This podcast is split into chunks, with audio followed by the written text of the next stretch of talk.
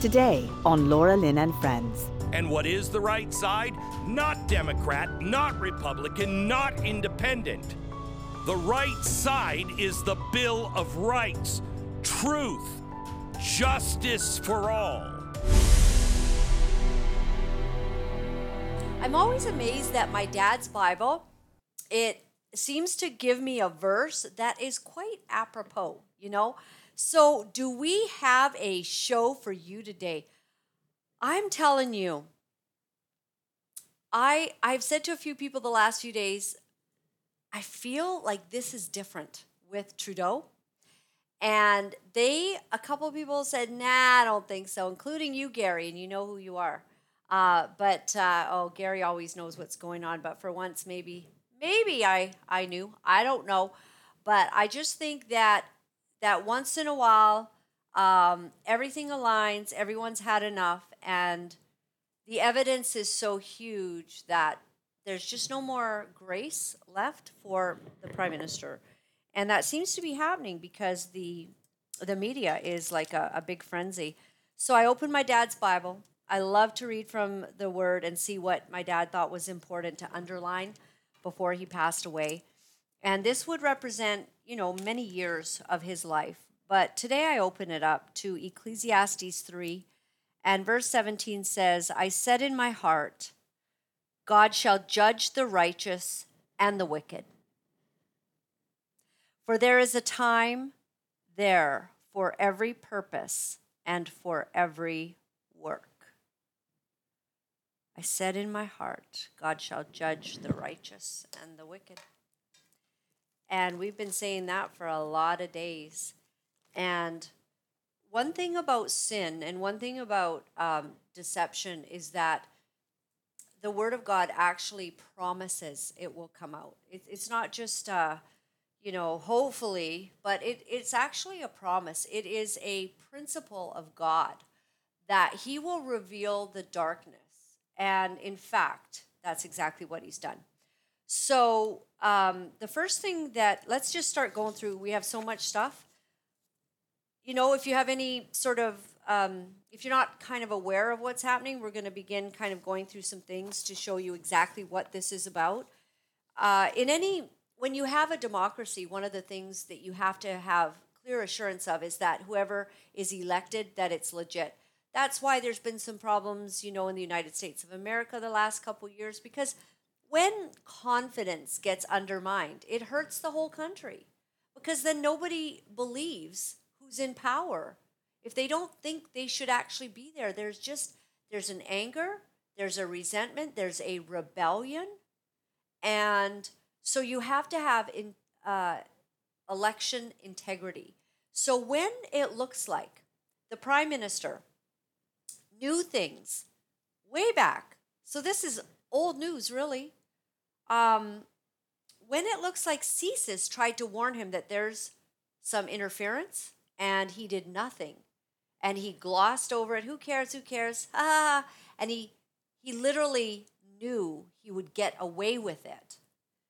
And he didn't care about character, integrity, truth, and honoring a country's level of dependence on their elections and the truth of it. When he didn't care, he brushed aside everything that somebody tried to tell him and he did his own thing. So, why do the conservatives want to question the PM's chief of staff, Katie Telford, about China's meddling in all of this? What does she know? Well, what it looks like is that Katie Telford was briefed on the same things that the prime minister uh, has been trying to hide. And so, so of course she's culpable. So when they call for her to be put front and center, what happens? Well, there's a freak out and everybody tries to keep her from having to say anything. Why? Because she knows too much. So if you get her out there, it's one thing for, you know, to kind of be in collusion. Hey, we're all on the same page. We're all kind of, you know, we're all getting away with it all. But then, what is Katie Telford thinking today? Let me tell you, she's sitting in her office, uh, sipping her coffee or perhaps a margarita or something with a little bit harder liquor in it. because the guy she thought that she could get away with everything on and, and you know was sort of comfortable kind of covering for is actually being roasted by the media. She is seeing that the people that have been loyal to them for his entire prime ministership are now turning their backs on him. And she's next. What did she know? How will this all pan out? Will will she be the one who has to, you know, tell the truth? Does she want to lie for the prime minister? Does she want to go to jail? Does she want to be found in contempt of court or you know that she has has lied? So opposition cons- conservatives say if Canadians want answers about China's meddling in the past two federal elections, they need to hear from Katie Telford, who has ser- served as Prime Minister Justin Trudeau's chief of staff since the Liberals were swept into power in 2015. She has been there the whole time. Oh, the secrets that Katie Telford must know. She's got to know something because, you know, and she's got to be culpable as well because you are who you hang out with. And if she could stay for that long, not resign, not get out of there, once you begin knowing, I don't know if any of you have ever been in this position, but I know that my mom and dad at one point were in their lives. And that was where they knew that somebody else was doing something very wrong and they had to extricate themselves from that situation because they could not come to an agreement of repentance.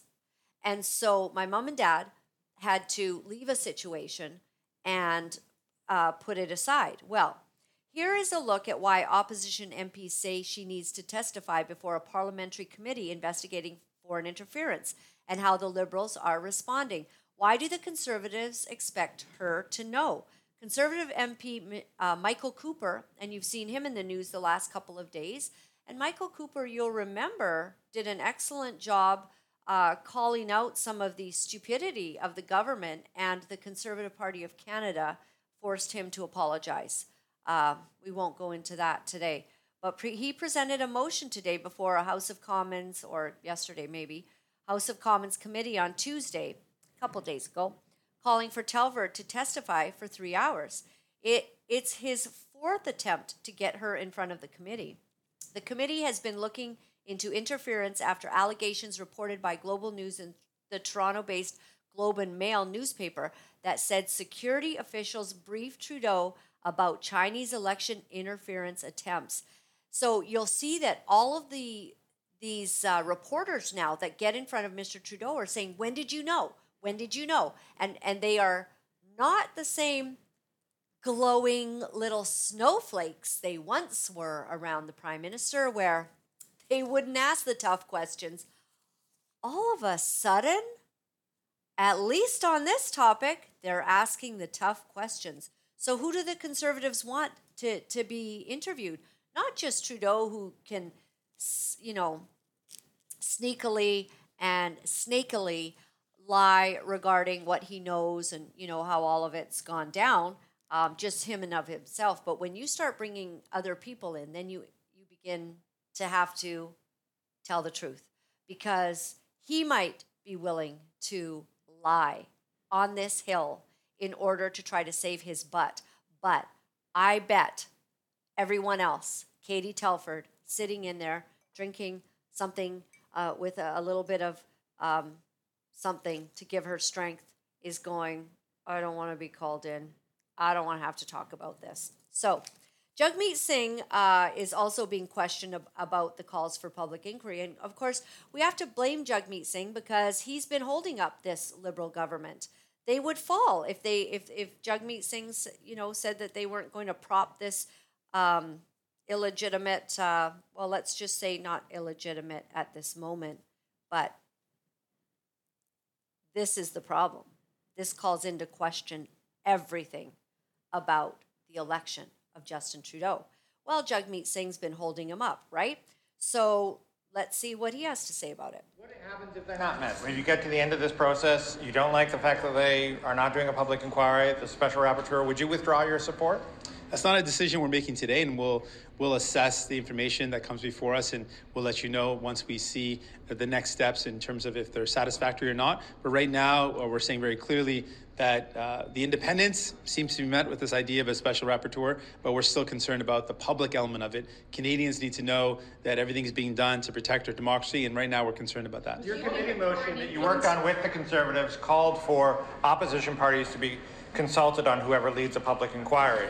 Should they not also then be consulted on whoever uh, leads a special rapporteur? Yes, I think it's a good idea to do so. Uh, in the past, that's not been the case, but I think it is a good idea.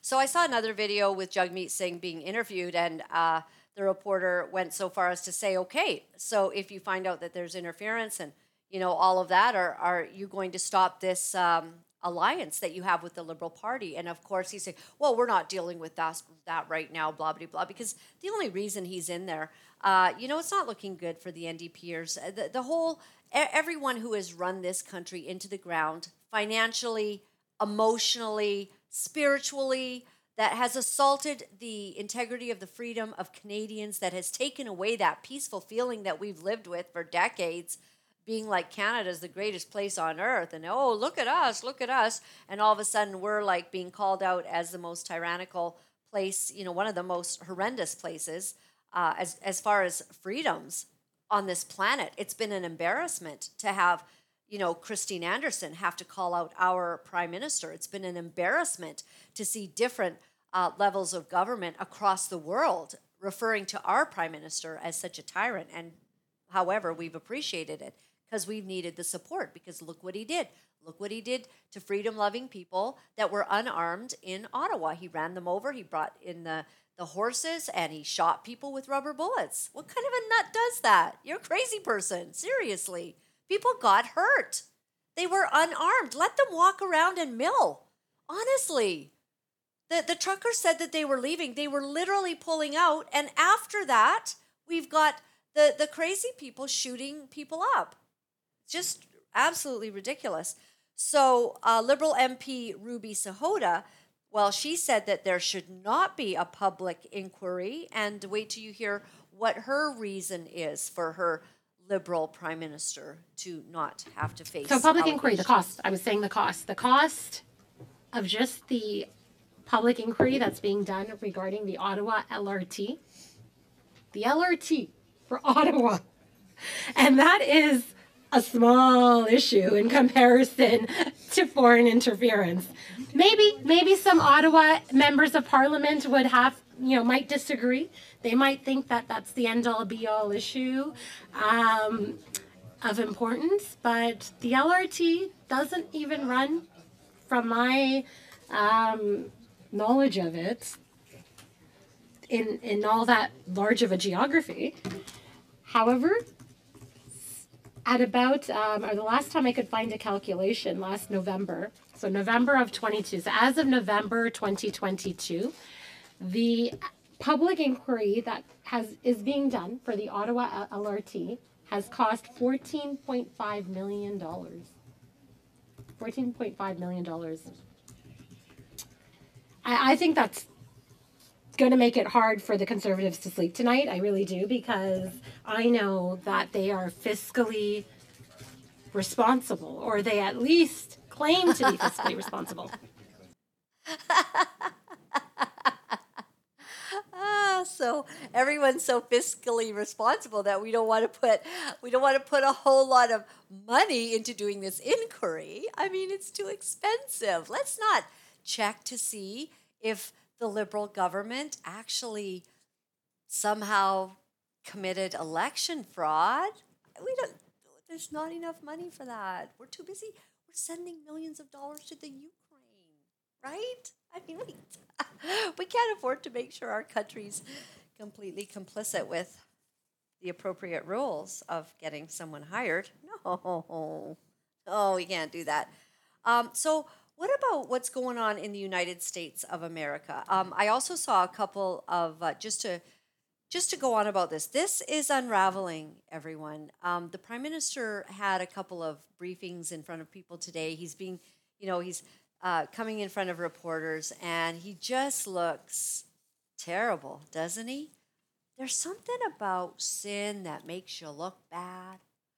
you know, when you're doing well and you're walking uprightly in your life and you have integrity, even the heathen can look really good. You know, when you're just doing what's right, because the word says that the righteous are bold as a lion, but the wicked run when no one is even pursuing. So, what happens when the wicked begin getting noticed for some of their wickedness? Well, they don't look good. They got a they got a problem. You know, he looks kind of like he needs powder on his face or something.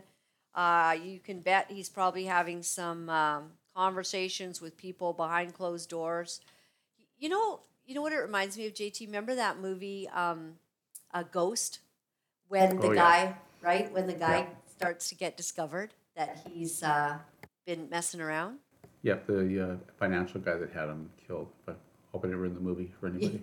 Yeah, and then and then he starts sweating, and Yeah. he starts going.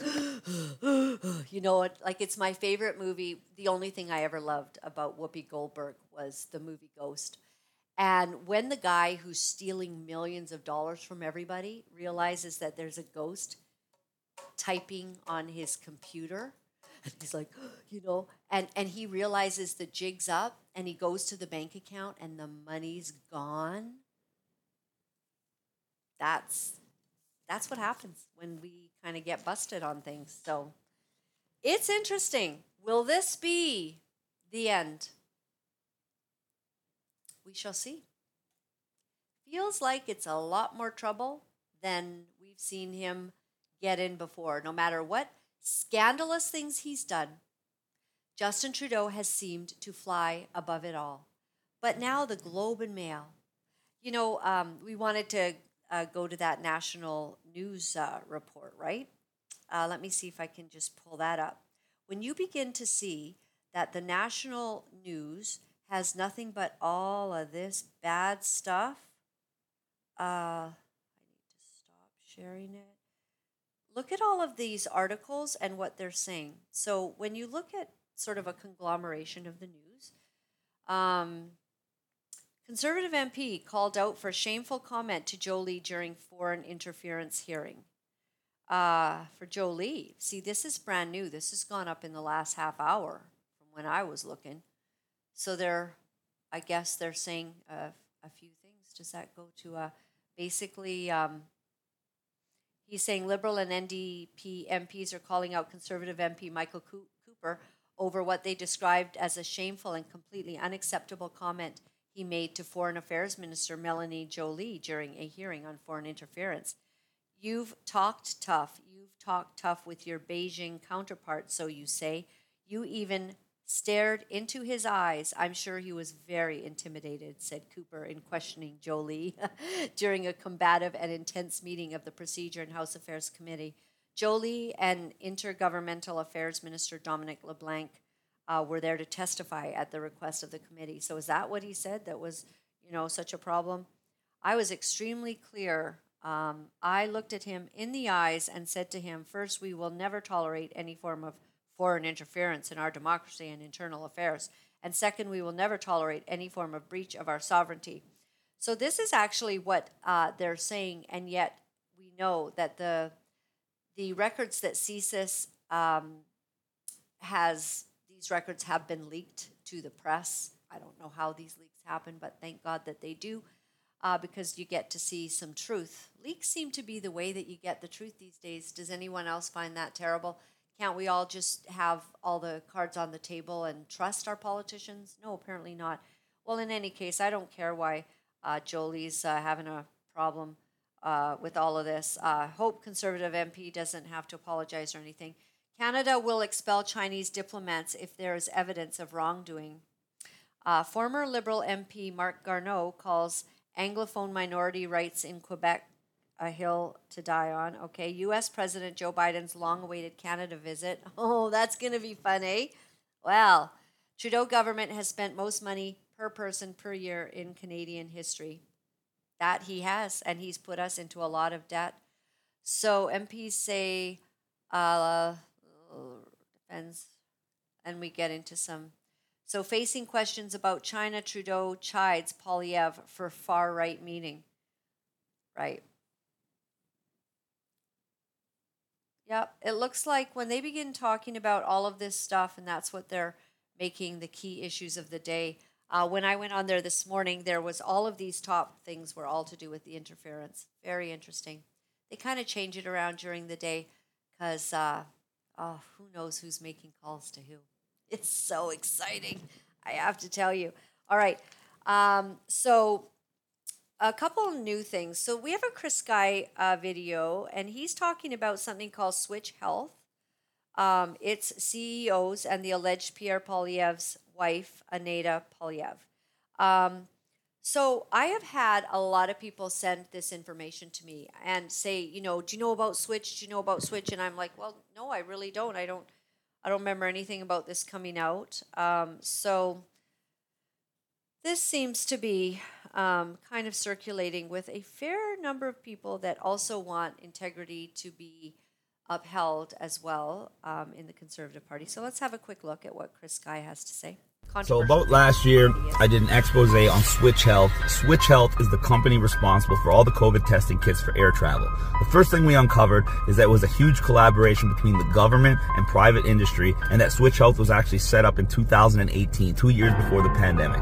Now, the two key players here were Jordan Paquette, and you can check out his LinkedIn. And he has worked for the official office of the of the uh, public health, and he worked directly as the office of the prime minister, specifically coordinating with the World Economic Forum. It says so right on his LinkedIn. The second man is the investor, Mr. Calvin Rovinescu, the president and CEO of Air Canada, who retired in 2020 because he realized that selling test kits that cost pennies for hundreds of dollars was far more profitable and easier than running an airline. So he became a major investor and the new senior strategic advisor for Switch Health, partnering with Jordan Paquette of the provincial government. I did an expose recently and we tried to uncover even more dirt on Switch Health. And we used Chat GPT AI program and it pulled up an article from Forbes and an article from Global Newswire that showed that the CEO of Switch Health in 2020 was none other than Aneta Poilievre, Pierre Poilievre's wife. She was shown as Forbes uh, as Forbes as the person who was bringing COVID testing kits to North America, and they made this big fanfare of it. And Global Newswire called her the CEO of Switch Health, Aneta Poilievre, one of the most 100 powerful women in the country. Now, those are all scrubbed from the internet. You can find the links and click on them, but it'll say 404 unfound. But the headlines are still there, the links are still there. I'm gonna post all this. So let's recap. Switch Health, created in 2018, is the largest seller of COVID test kits in the world. It is CEO'd by Pierre Poilievre's wife in partnership with the ex-CEO and president of Air Canada and Jordan Paquette, who worked not only for public health, but directly for the office of the prime minister coordinating with the World Economic Forum. Hmm. Well, it's interesting. So, young athletes who are unvaccinated against COVID 19 are being denied the opportunity to compete at NAIG, the North American Indigenous Games, in July 2023.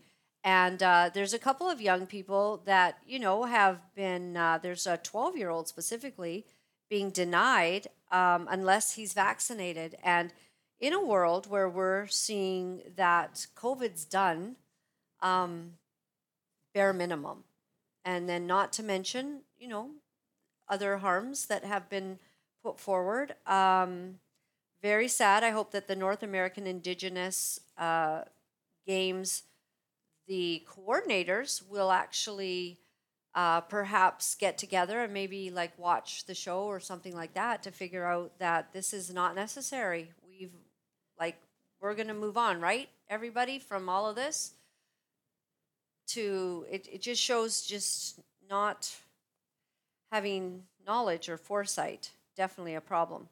Um, a former u.s space command physician dr bill deagle said this word back in 2006 uh, it seems to be a foreshadowing of what was to come. This is fascinating. Take a look.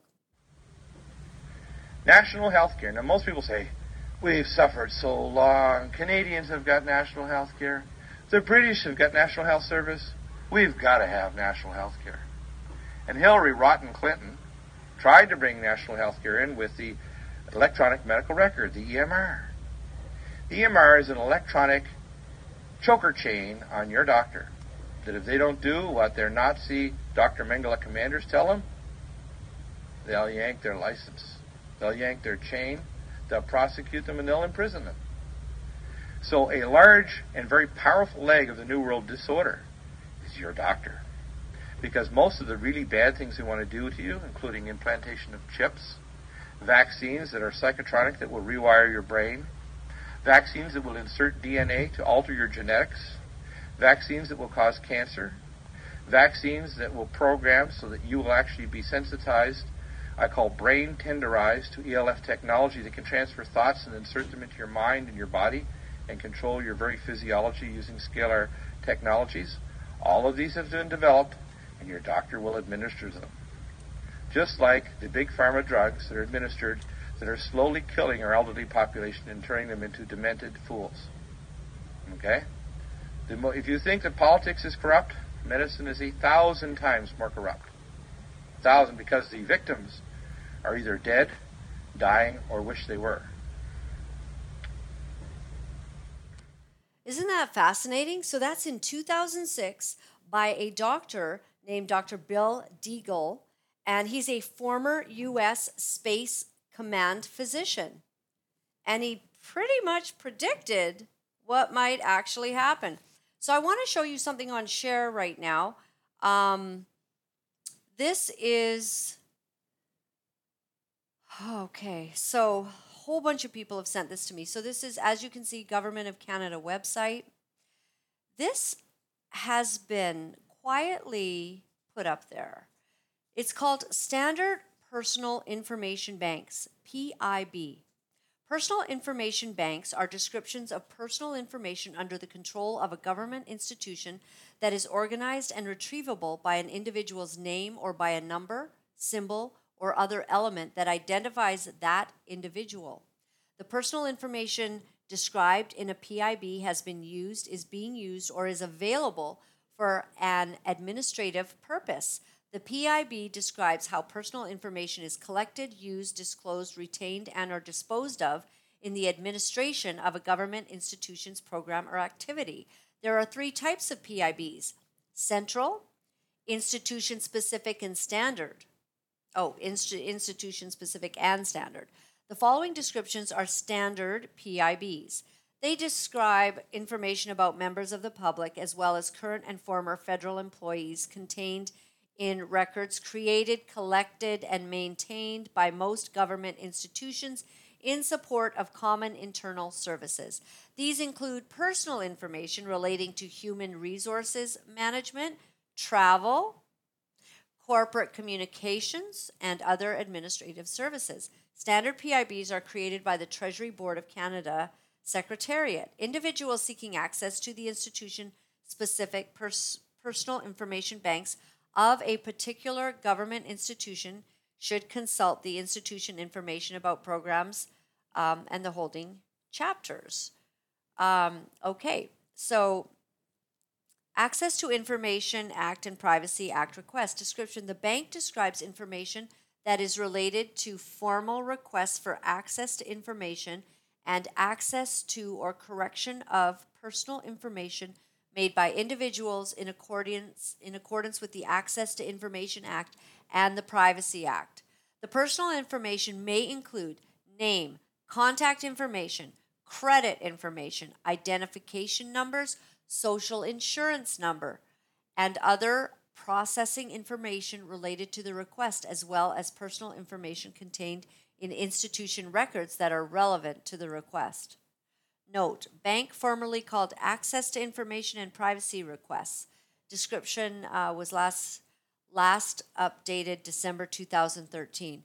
Class of individuals. Individuals and their representatives who make formal requests to either obtain information or correct personal information under the control of the government institution. Purpose. The purpose, the personal information is used to process and respond to formal requests made under the Access to Information Act and the Privacy Act. Okay, so um, this information um, has been getting around uh, because people are concerned basically about all of the data that is going to be collected and stored with regard to each of uh, us as citizens. And so the government basically is um, is increasing this sort of stuff. What I'm hoping is that if we're going to face an election, uh, that all of these kinds of things are going to become very important. The digital ID, I think that's something looming on Canadians that we do not want. The digital ID that Prime Minister Trudeau is trying to to connect with our medical services plan, banking information, trying to get one of these personal information bank things going. Um, it is all through the government documents. Basically, having used COVID in some way uh, to further uh, the climate agenda is what constantly comes up. I mean, how you use COVID to further a climate agenda is ridiculous. Yet, um, this is the kind of thing that they talk about. So, we hope uh, for sure that this is going to be one of the topics that we want completely removed. Another one is um, the feds uh, reject C11 amendments to protect user generated content from government regulation. Now, many of you know uh, we've been talking about this Bill C11. Bill C11 is is something that they're going to try to use to basically control what you can watch, what information Canadians can get. And the federal government and Justin Trudeau is all over this. And they have put forward all of their um, reasons why they have to control what Canadians uh, can see. And usually it has to do with to protect democracy, which is an irony and a complete, you know, muddling of the situation because ironically, they're the ones trying to destroy democracy. In a democracy, you don't need less information, you need more information. You need to know what, you know, what are all the pieces? What is all the video available to us so that we can assess a certain situation that might be going on in the States? So, dis- despite persistent grilling from conservative leader Pierre Poilievre, Prime Minister Justin Trudeau declined to directly answer questions in Parliament. Hill's question period on Wednesday on foreign interference in Canada's 2019 and 21 elections. We're back to that again. Plus, the Liberal government, plus, has rejected a Senate amendment to the Trudeau government's online censorship law. So, Bill C 11 gets sent to the Senate. The Senate sends back an amendment which would protect the social media content posted online by Canadians from falling under government regula- regulations.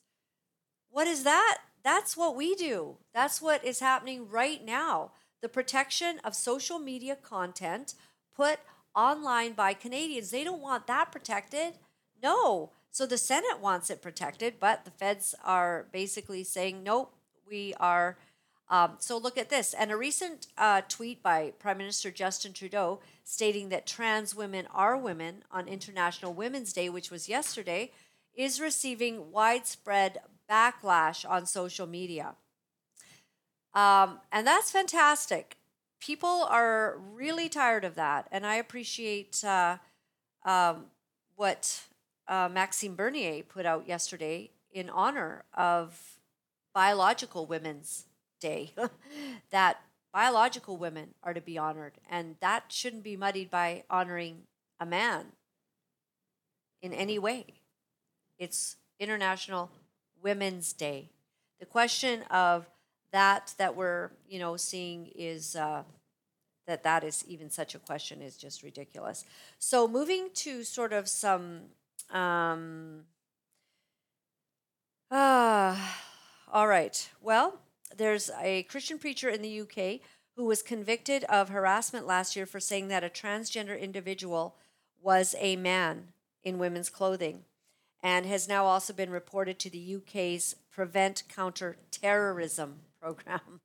So, all over the world, understand that what uh, Pastor Derek Reimer has been going through, uh, being referred to, you know, as hate speech and all of that, when people are standing up for the protection of children from drag queens, men calling themselves women, um, all over the world, Christians, people that stand for truth, and you know, it's not just Christians, actually.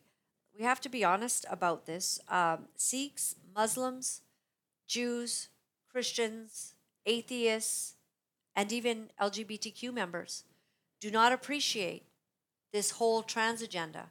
It's actually been kind of lumped in with the LGBTQ um, regime, and many, you need to know this, many LGB, uh, it's so many, so many letters, uh, but many of them, the LGB, they don't appreciate at all that the trans was brought in because that's not actually what they're down with at all.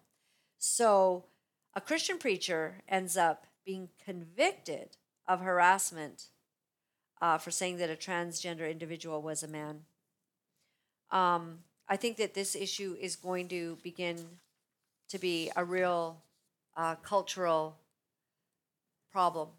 And the woke, if they cannot deal with it, why did Christine Anderson, when she came here and she did a press conference, she said, only support someone who understands that the transgender agenda is it's an attack against the family and against society. You must choose a leader who is able to identify and stand against it.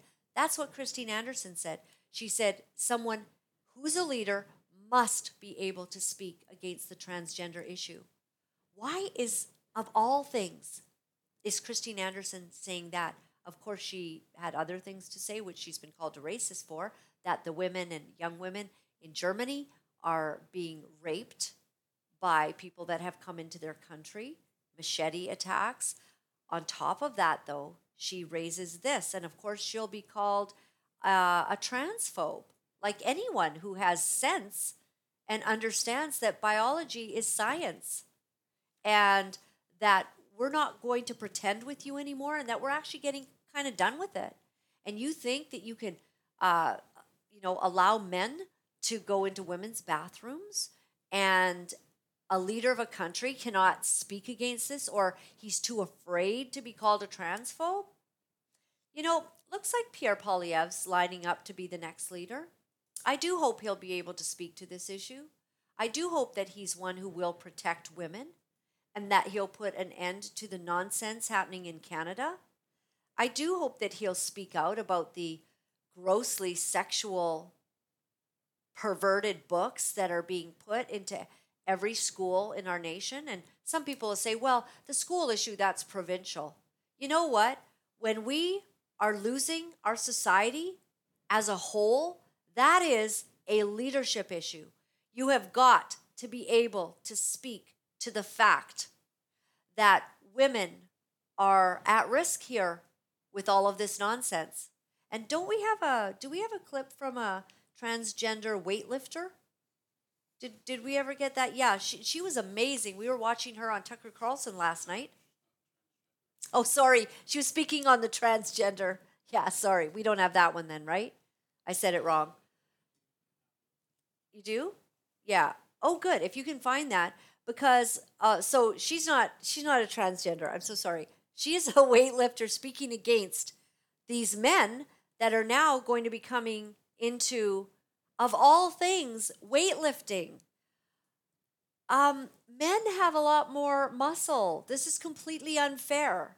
This is not okay to take a woman's category of weightlifting and suddenly inject a man in there.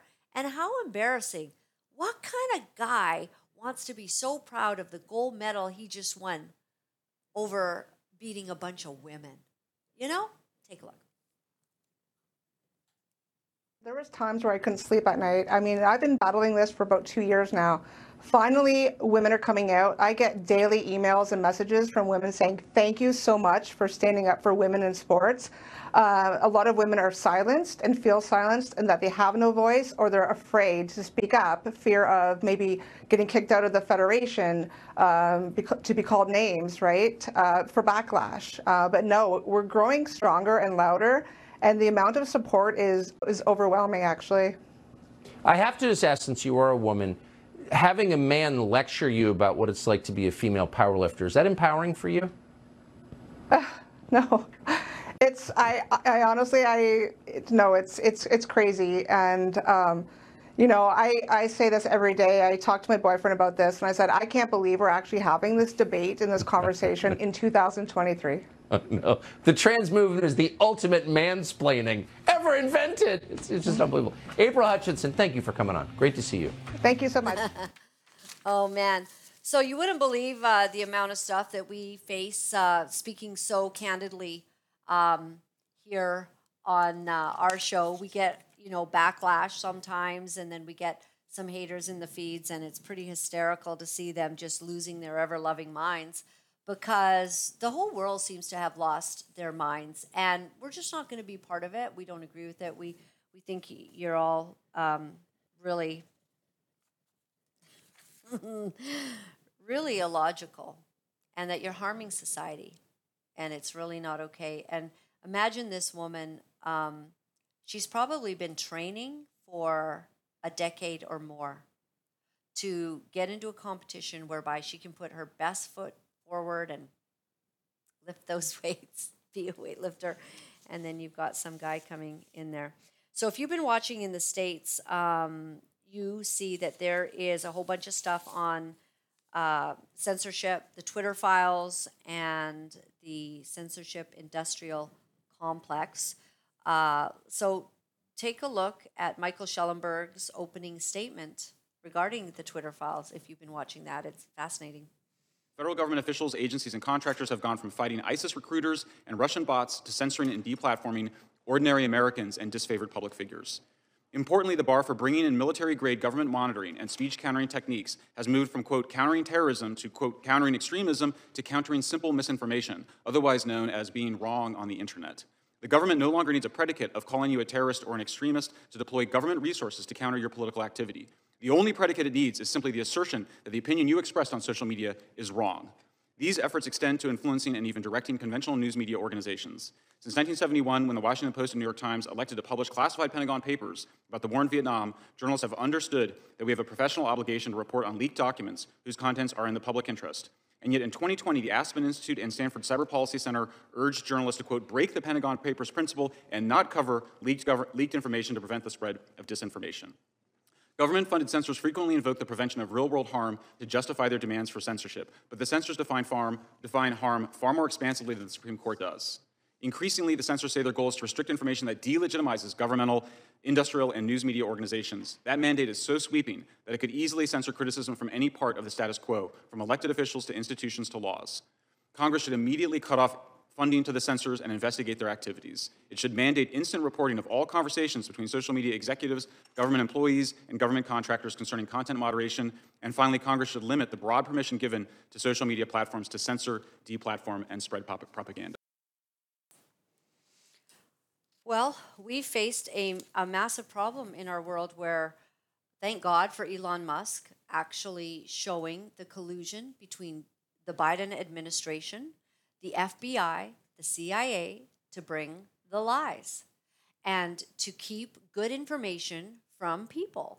Now, I still feel like we're a bit censored on Twitter, so I don't know if Elon Musk has to just, you know, flip a switch or, I mean, there's millions of accounts, so I don't know how they do it. I don't know what their mechanism in, is, but um, I I do feel that there has been a little bit of, um, you know, that it's just still kind of being kept muted because really, even when Twitter was banning all kinds of things, I have to say, like we somehow were getting to play our stuff, which is pretty good. But you still had a sense, you know, with the thousands and thousands of Twitter followers that I have, that that we have not been getting uh, fair airplay. We'll see, but hopefully. Um, we're going to see an end to this, and hopefully, there's going to be laws that get put in about this because we still have Facebook. We have to be very careful uh, because Facebook doesn't want certain things to be talked about, even if they're fact, even if they're true, even if it's proven so. They want only their narrative to go out. And we've been watching what's been happening, um, you know, with, I mean, let's look at the Wuhan leak. Uh, all the Wuhan information, many of us at the very beginning, we caught on that we were listening to some of the key doctors basically saying that there's no possible way that this um, this virus came from an animal and just jumped to a human because animal viruses do not do that. You have to put in some sort of little thing into the DNA or you know they that's what gain of function is that you make something able to grow in its ability to infect humankind, I guess. And Anthony Fauci, of course, lying the whole time, basically saying that, you know, that was not gain of function. Remember, his Rand Paul was all over him about this. And Dr. Anthony Fauci did not want to admit at all that what he had participated in was gain of function. Not only that, but that gain of function that he participated in it, that released COVID to the world. That was from the Wuhan lab where he was sending funds. And basically, in the hearings that are all coming out, it's all looking like uh, that that it's a, it's a fact, and people know that it's from there. And even the gentleman that is uh, I forget his name now, but he's he was the head of the CDC or um, the one that has been uh, doing the um, testimonies the last couple days. Redfield. Whitfield, yeah. Redfield. Redfield. Um, Redfield, he oversaw what Anthony Fauci was doing. And then, as he was unwilling to become a participant with Anthony Fauci, Peter Daszak, in hiding things, then he got ousted from meetings and he wasn't like on the inside club. I guess he wasn't allowed to go to lunch with them anymore. And so he knew that there was a problem. Um, so let's have a look at, uh, we'll go to the Bill Maher clip in a moment, but Laura Ingraham was talking to Dr. Oh, Massie? Yes, let's do him. Okay, Rep- Representative Thomas Massie talks about the weaponization of the CDC against the American people. I also found as a result of the FOIA, CDC tracks every tweet that a congressman puts out. Not just Republican, but Democrat. They keep a spreadsheet, they make it every week. Uh, this showed up in the FOIA for me because I'm in their spreadsheet that they track. Why is this interesting? Okay, so they're tracking congressmen's tweets at CDC, they're enrolled in the partner support uh, portal at, uh, at Twitter. And then I found this is why um, I found Alex Berenson's report very interesting because uh, what he found out is that Scott Gottlieb worked hard and, and Twitter complied, it looks like, to censor a tweet from a doctor about natural immunity. Guess what? On the same day that that doctor's tweet was censored, so were my tweets on natural immunity. Why is this important? What is, what is consequential about the date? This is three days after the military vaccine mandate came out and a week before the federal vaccine mandates came out. This truth was toxic to, to a narrative that Pfizer was spreading, that Joe Biden wanted out there so that he could force the vaccine on everybody, whether you had natural immunity or not. Now, I actually, you guys might not agree with me on this. I don't think the press gets special privileges on the First Amendment. I think I don't think Congress does. I think every American, by virtue of being an American, is, has the right to free speech enshrined in the Constitution.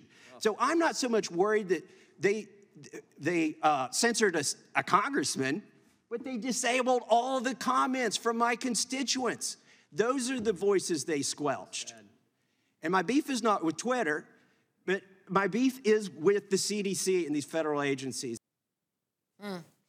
And man, did they ever mess us over. They did not want to talk about natural immunity. They just wanted to push the vaccine, uh, even though the vaccine could not stop the spread of the virus and could not offer pure immunity. In fact, showing that within three to five months, that immunity is gone.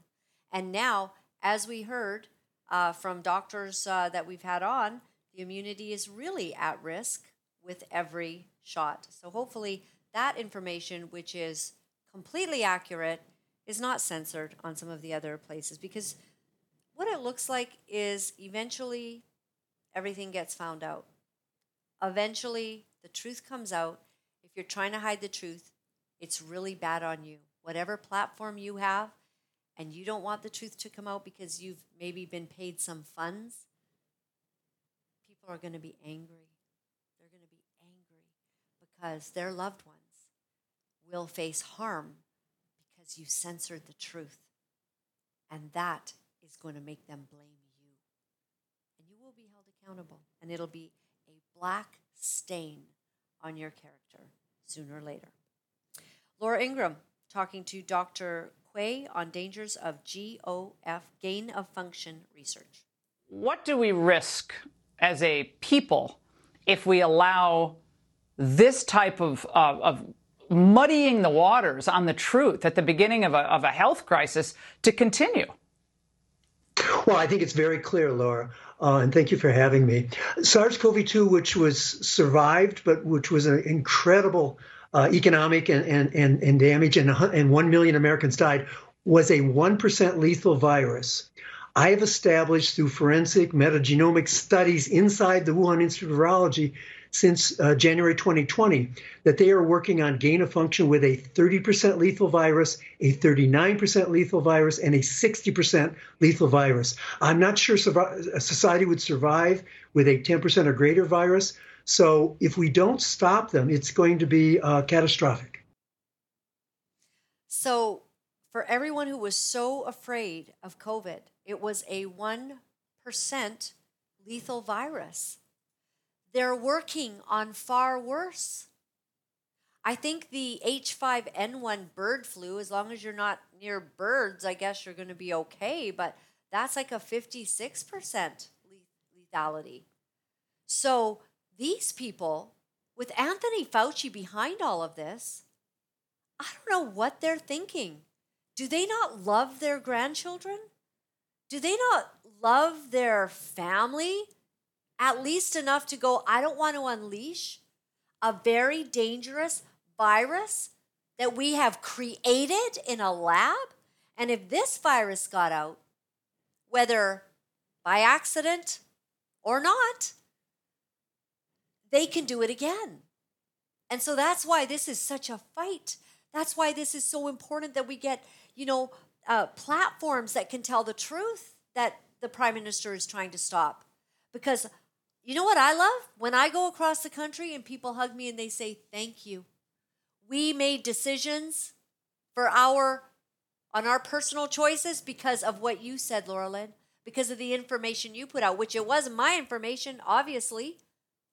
It was the good work of the doctors and the experts that we were able to put forward that CBC, CTV, and Global do not put forward. If you appreciate this kind of programming, please help us. Thank you very, very much to those faithful people who've decided that we are worthy of you assisting so that we can get information out. We sure appreciate it. Now, Bill Maher, I don't really, I don't really like Bill Maher, right?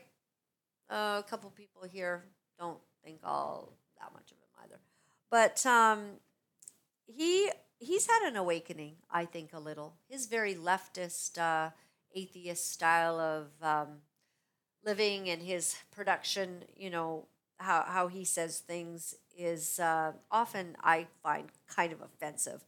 But as he looks back on the pande- pandemic and the lab leak uh, with respect to the Wuhan thing, yeah, well, I guess we can all take a few kudos because we, we knew it. Take a look. I feel like we're entering this phase now with COVID where we are in a period of, we can have perspective. We can look back. It's over. And so there's been a number of studies recently that have come out about things like natural immunity, mask wearing, lockdowns, and of course the big one this week about the lab leak theory. Um, I feel like the people who are the dissenters are looking pretty good. I was one of them. I remember getting a lot of from a lot of places. I, somebody dug this up for me this week. Uh, the Daily Beast, Daily Beast, uh, had a headline, Bill Maher pushes Steve Bannon Wuhan lab COVID conspiracy. Yes, it was just Steve Bannon. Well, it was, you know, the former head of the CDC, it's the FBI, it's the Energy Department. We don't know. Like I said, we shouldn't politicize it. Hmm. So, as everything comes out, we all, from this perspective he's talking about, uh, we can look at it and know that there were some people called usually conspiracy theorists that kind of had it right.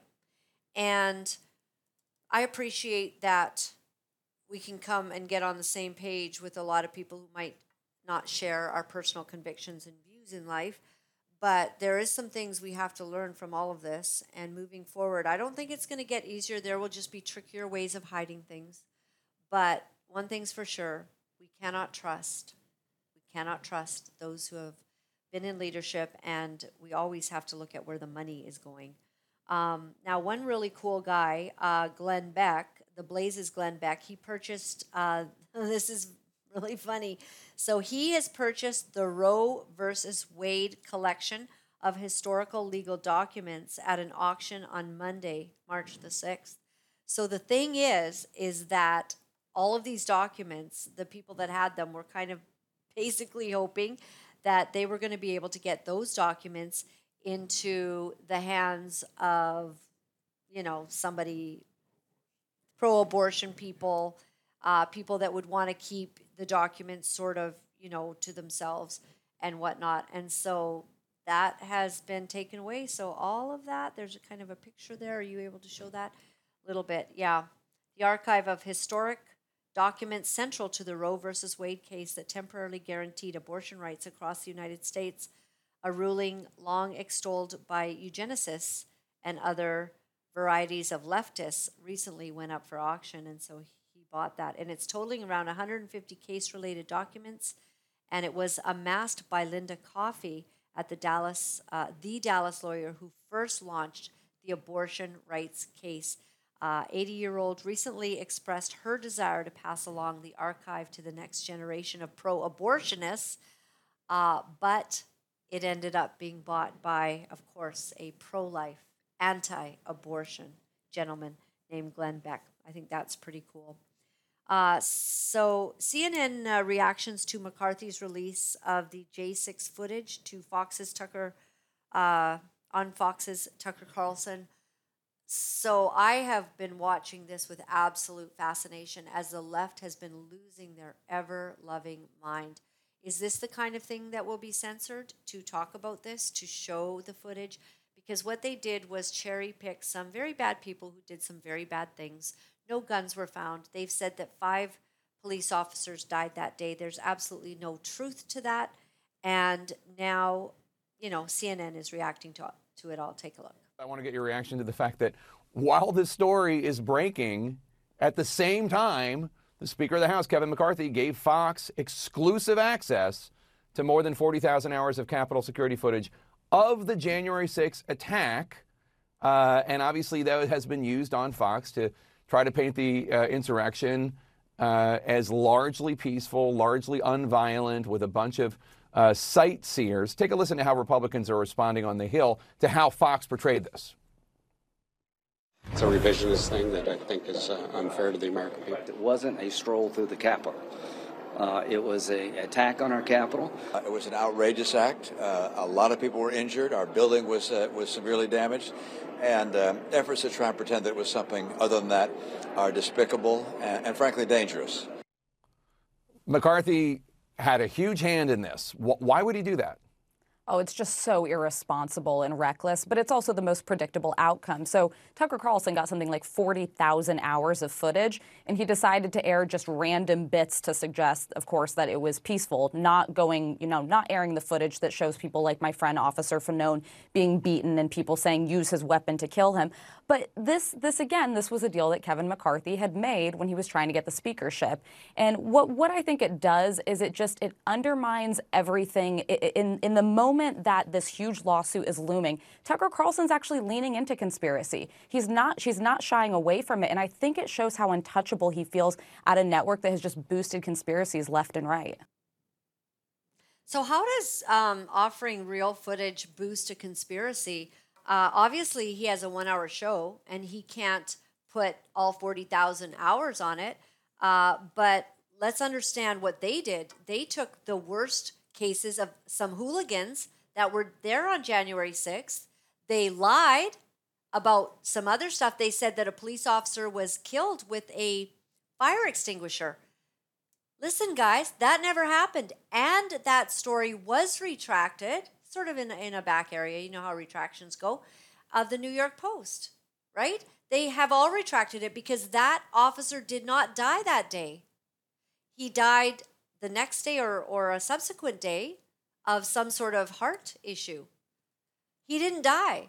But who's the other? They say five officers died. So, so this gentleman didn't die by getting killed by uh, Trumpers. Um, the other four officers, no names, no autopsies, no nothing. Never happened. Never happened. No footage of it, or it would be shown. You'd bet that would be shown, right? If you're going to say five officers died, you have 40,000 hours of footage from January 6th. There's got to be footage of officers dying. I mean, what's the first thing you do when there's a problem going on these days, right? You you get your phone on and you start filming because the camera doesn't lie. And so there's no footage of this. So JT had a really good point. My JT, not the not the Canadian JT. Um, he had a good point. Like, let's get all the footage into categories. Like, put all the nothing to see here footage. You know, that's probably like 20,000 hours. Not much happening. And then the other footage where there's stuff and there's interesting stuff. And then the footage where there's damage and, and you know, people might be getting hurt. Um, let's let's get that into somewhere where you can really look at it. I mean, I've I've actually seen a, a documentary that was done on all of this, and um, and the visibility of Antifa is very clear and well known. There were there were bad actors in in that group.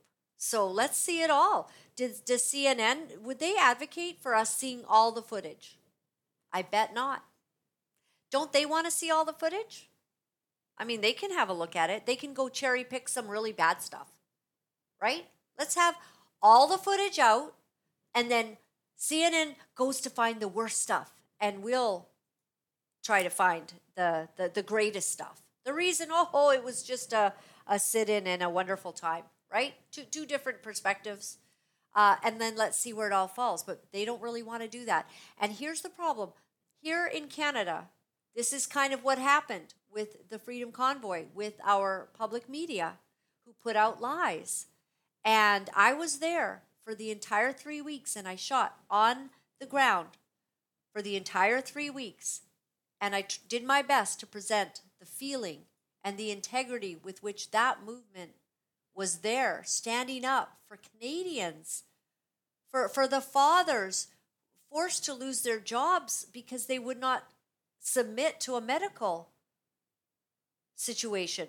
And my body, my choice. Like, what happened to that, everyone? So, the same thing that's happening with January 6th is what's been happening with the, uh, the, the situation here in Canada. We have people still in jail being held. So, this guy that was in the January 6th things, Jacob, he wandered around. We've shown video of it. Tucker Carlson shown the video of them trying to you know, release him. His lawyer was never given that footage in his defense in a trial. He asked repeatedly if he could have all the footage to do with his client, the shaman. And apparently, this young man, I mean, clearly he's dressed, you know, all like that. He's been known to have had some mental health issues, but apparently he's the nicest and a gentle, and I, I've seen that, and I've seen the video. They showed the video of them praying. They all gathered, the shaman gathered to pray for the police officers. There was no violence, and they're putting him up to be the kind of like, you know, one guy on one of the CNN or or one of these other things was like, "Shoot him! Shoot him!" Wow, I am sure glad you're not a police officer. You think it's okay to shoot an unarmed guy with some mental health issues who's wearing some fur and some horns and praying for police officers. Shoot him, shoot him. Wow. You're all kind of crazy, you know? We're not crazy. You're crazy. Let's all keep a cool head about who's on the wrong side of history on a lot of issues right now. Um, McCarthy defends release of. Uh, did we already see that? I saw. Well, I saw the CNN. Okay, yeah. So, so this is the Speaker of the House, and he defends the release of those January 6 tapes. Because of the footage that you gave Tucker Carlson last night, he went on and said this was a mostly peaceful chaos. As he said, he downplayed Brian Sicknick's death, said it was not related to January 6th, said this was not an insurrection. Do you regret giving him this footage so he could whitewash the events of that day? No, um, I, I said at the very beginning transparency. And so what I wanted to produce for everybody is exactly what I said, that people could actually look at it and see what's gone on that day. So. But why, but, why, but Mr. Speaker, Mr. Would you agree with his portrayal of what happened that Look, each person can come up with their own conclusion, but I, what I just wanted to make sure is I had transparency. Do you believe- Because I know in CNN, I mean, I had here where you guys actually broke where we were. This was a secret location, Fort McNair. I don't know if you got concerned by that. I don't even know from uh, point of view of security if we could ever be taken there again. But when you broke that at CNN, that was a real concern to a lot of people. I had a real concern also when I wanted to make sure transparency. Look, um, the officer's death is tragic, and uh, anytime an officer is passed uh, in this situation, uh, I want to make sure they're protected. I want to make sure the transparency is goes forward. Speaker McCarthy, Speaker McCarthy, was this in any way part of the deal that you made to win No. the speakership No. to specifically give the content to No, the Tucker? answer, the answer is no. And if, uh, if you follow, I- I'm not sure if you were there the times before, I got asked the question um, in a press, what I would do in the process. I've watched on January 6th committee how it was only politically driven. Now, on the January 6th committee, you couldn't, mi- the minority side wasn't allowed to put people on. Um, And I just thought it was fair if someone asked me the question, just transparency. So what I tried to do is be able to release the information, which we'll do to everybody. I worked with the Capitol Police. I asked them for any clips on the way that they had concern with the security level. Only one of the clips did, and we were able to change that. An interesting thing the Capitol Police told us when we went through this is that January 6th never asked them about that. wow. And you know what? Like they think that somehow uh, the Speaker of the House, uh, you know, negotiated this in order to get his position or whatever. But um, I watched very carefully, and um, Tucker Carlson, who ended up getting the footage from Speaker uh, McCarthy, um, was not actually in that big of a favor of him being the Speaker of the House. Kind of seemed to be doing some shows against it. And so I don't think there was any collusion there at all. But look at them still talking about this officer like he died uh, at the scene. And, um, and there seems to be footage that is showing that that is not the case. No officers died that day, none. And so there isn't proof, there is no autopsies, and still you get the mainstream media putting out information that five police officers died that day. Do you know when police officers did die and were very hurt? During the riots of 2020. The riots in Portland, different cities where all mayhem broke out. That's when people died. And people who were seen on video to be doing heinous things, burning down the cities, um, were bailed out by the Democrats. They literally put up their money to get them out and they were never charged. So these guys ask it, they're they're just they're they're incensed that everyone gets to see the truth. I'm sure that 40,000 hours of footage is going to be released to everyone. So, have at her. See what you can find. Um, it just seems so easy if like there's got to be footage. And if footage is shown that officers died, then you go, "Okay, there it is." But there has been none. All right. So the Blaze's Glenn Beck. Um, he he weighed in on this as well. He calls if the press liars. does not report honestly on the videotape, because if I were in the press and I saw this and I had been defending Nancy Pelosi and Adam Schiff and all those people in the on the January 6th committee, and I knew that they had bookmarked places that they didn't show that show a completely different story, I would be pissed because my credibility is gone because I trusted you. I believed you were on the right side. And what is the right side? Not Democrat, not Republican, not independent. The right side is the Bill of Rights, truth, justice for all. I think that this is a theme that is getting very popular is that we can no longer say, okay, if you're a Democrat or you're a Republican, uh, you know, we can have division by those lines. Not at all. It's truth or lies. And this whole January 6th thing, it actually revealed whose side they're on. It revealed the Republicans like Liz Cheney. What a sick and deviant woman she is. What a lying snake in the grass. I do not know how much money she must have received to become such an evil person as to allow such lies to be told? I do not know. Something's wrong. So these Republicans, many of them, have come on side and they're livid as well. So Tucker's uh, comment, much like Glenn Beck's comment, is it's not a division any longer of liberal or conservative.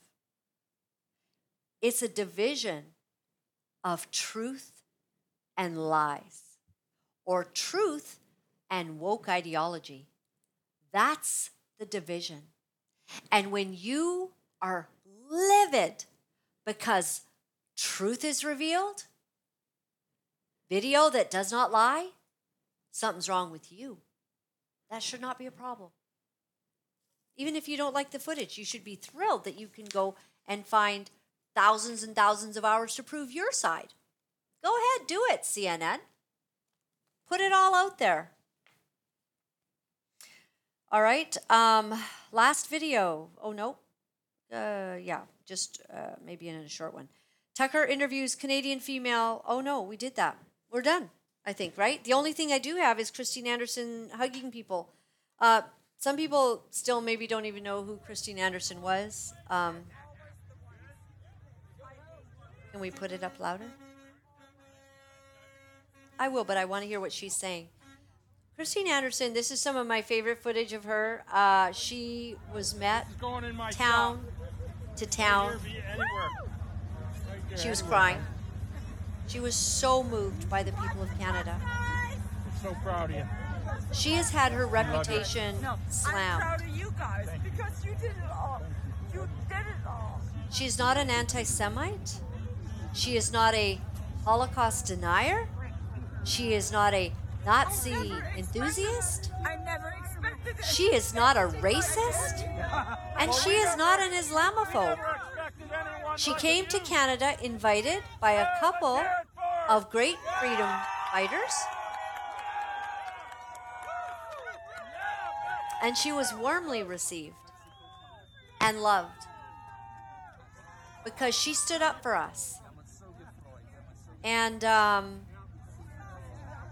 I do not like that part of what she'll remember is that she came to Canada as an invited guest and was scorned basically by every politician.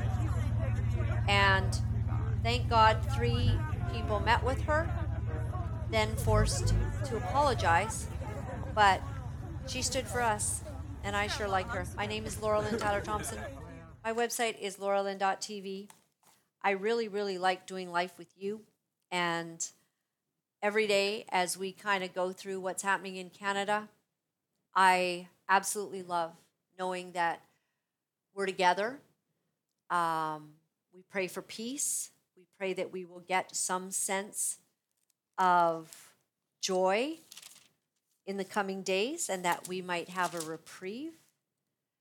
But most of all, I do pray that we will have justice in our land and that we will vote for righteous leaders and we will find them.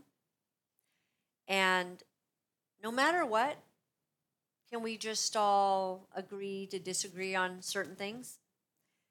And some of us, even watching right now, you'll say, Well, I kind of like that you stand for this, Laura Lynn, but I don't necessarily like that you stand for some other things, or you don't have agreements with all of my perspectives. That's okay. And I welcome them. I've been, uh, I try to respond uh, to some of my critics in my emails. And mostly I have positive emails with people saying, Thank you, thank you, thank you for speaking the truth. I appreciate that you are willing to support a show like this. If you have perspectives, I'm willing to look at them and willing to talk about it. And are able to, in the comments, we never disable comments on our shows. Some people who do not want the comments ever revealed, do you know that they'll play a video or say stuff and then they disable the comments? You're allowed to say anything you want, and unless you're abusive, we're not kicking you off at all. We're we're just going to say, well, you know, you don't agree, and that's okay. Um, it's okay, and we're going to get through it. If you are thinking about gold and silver, we ask that you would uh, get a hold of Steve Merrill at sovereignize at protonmail.com. Um, we can only give so much information. It does appear that people are saying that there is going to be an adjustment financially and that we have printed a whole lot of money with no backing. It's literally paper. On the day that all of the liars and the deceivers decide that they can no longer hide it, on that day, an emergency will be put forward. There will be a crisis. The banks have every, uh, we, we've all signed papers when we get accounts and stuff. You don't, you know all that paperwork that you sign? Well, banks have the right to basically seize Canadians' account, hold it, and maybe release a certain percentage to you, but they have a right to hold your money if there's a crisis. I don't know why they'll want the worthless money, but, anyways. So, we have an opportunity to think ahead and to decide what might work for us. So, buying silver and gold, it's tangible and it's a hard asset. And silver has been kept artificially low for a long time. So, we bring this to you. We just can't make you do what might be a good idea. We can only give you, we can lead the horse to water. And, uh, and we hope that you'll consider having a look at that. So I want to read to you today um, from a I get tremendous um, strength from the Lord's Word because it gives me peace. Colossians 3, verse 15, it says, Let the peace of Christ rule in your hearts. Since as members of one body you were called to peace, and be thankful. Let the message of Christ dwell among you richly as you teach and admonish one another with all wisdom through psalms, hymns, and songs from the Spirit, singing to God with gratitude in your hearts. Do you know that there's um, songs that are beginning to break out in the world in protests? People, uh, so I saw a couple of videos where people are protesting, but what they really do is they just go and they just sing. They, they're they're not making trouble. They don't have any guns. They don't have weapons. The weapons of their warfare are not carnal, but mighty to the pulling down of strongholds. What we're facing in our nation right now, I don't I don't know how it's all going to be resolved, but I do know that there's been a lot of warfare going up. There's been a lot of people praying, a lot of people who have joined with other like-minded people to pray. You know that there's prayer prayer meetings going on and a lot of them to have Justin Trudeau dealt with. People pray that. We're, we're allowed to in the Word of God, basically, uh, like in, in Proverbs, I think Proverbs 29 2, I think I can find it super fast. What it says is that it talks about a righteous leader. And um, when the righteous thrive, the people rejoice. But when the wicked rule, the people groan. We've been groaning. We've had a lot of groans and unhappiness in our nation. And when God restores the peace of a nation, the people celebrate and they begin to sing. We pray for that. We have some challenges ahead. And all I know is that I'm going to let the peace of Christ rule in my heart. And I'm not going to let my peace get taken away no matter what happens. And once in a while, I want you to remember this scene right now. You grab your coffee, sit back in your rocking chair. You're so lucky to have one. I need a rocking chair. I kind of have a I have a couch with a thing that goes up. And you put your feet up. Drink your coffee. Say, isn't it good what the Lord has brought about? Isn't it good that He is faithful to do what He says He's going to do? That He will bring justice, and that if we trust in Him, His peace will be our portion. I will say to you that it's important that you rely on the peace and the grace of God, even when circumstances are not ideal.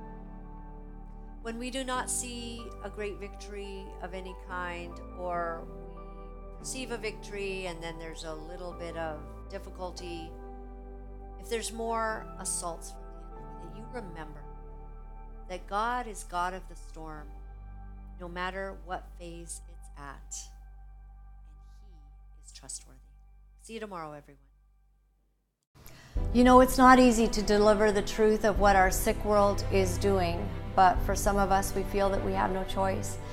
Because if we are silent about these abominable things, then we are letting evil go unchecked, and we cannot do that. For those of you wonderful people who are writing me and are sharing your encouragement, I am deeply grateful. Thank you for all the letters that you've been sending. Thank you for the donations and the support. I found out that in order to speak the truth, you have to become very, very strong. If you would go to my website at www.lauralynn.tv, you'll find all of the ways that you can contact me. Remember, my friends, all is well. All is well. Thanks for joining me.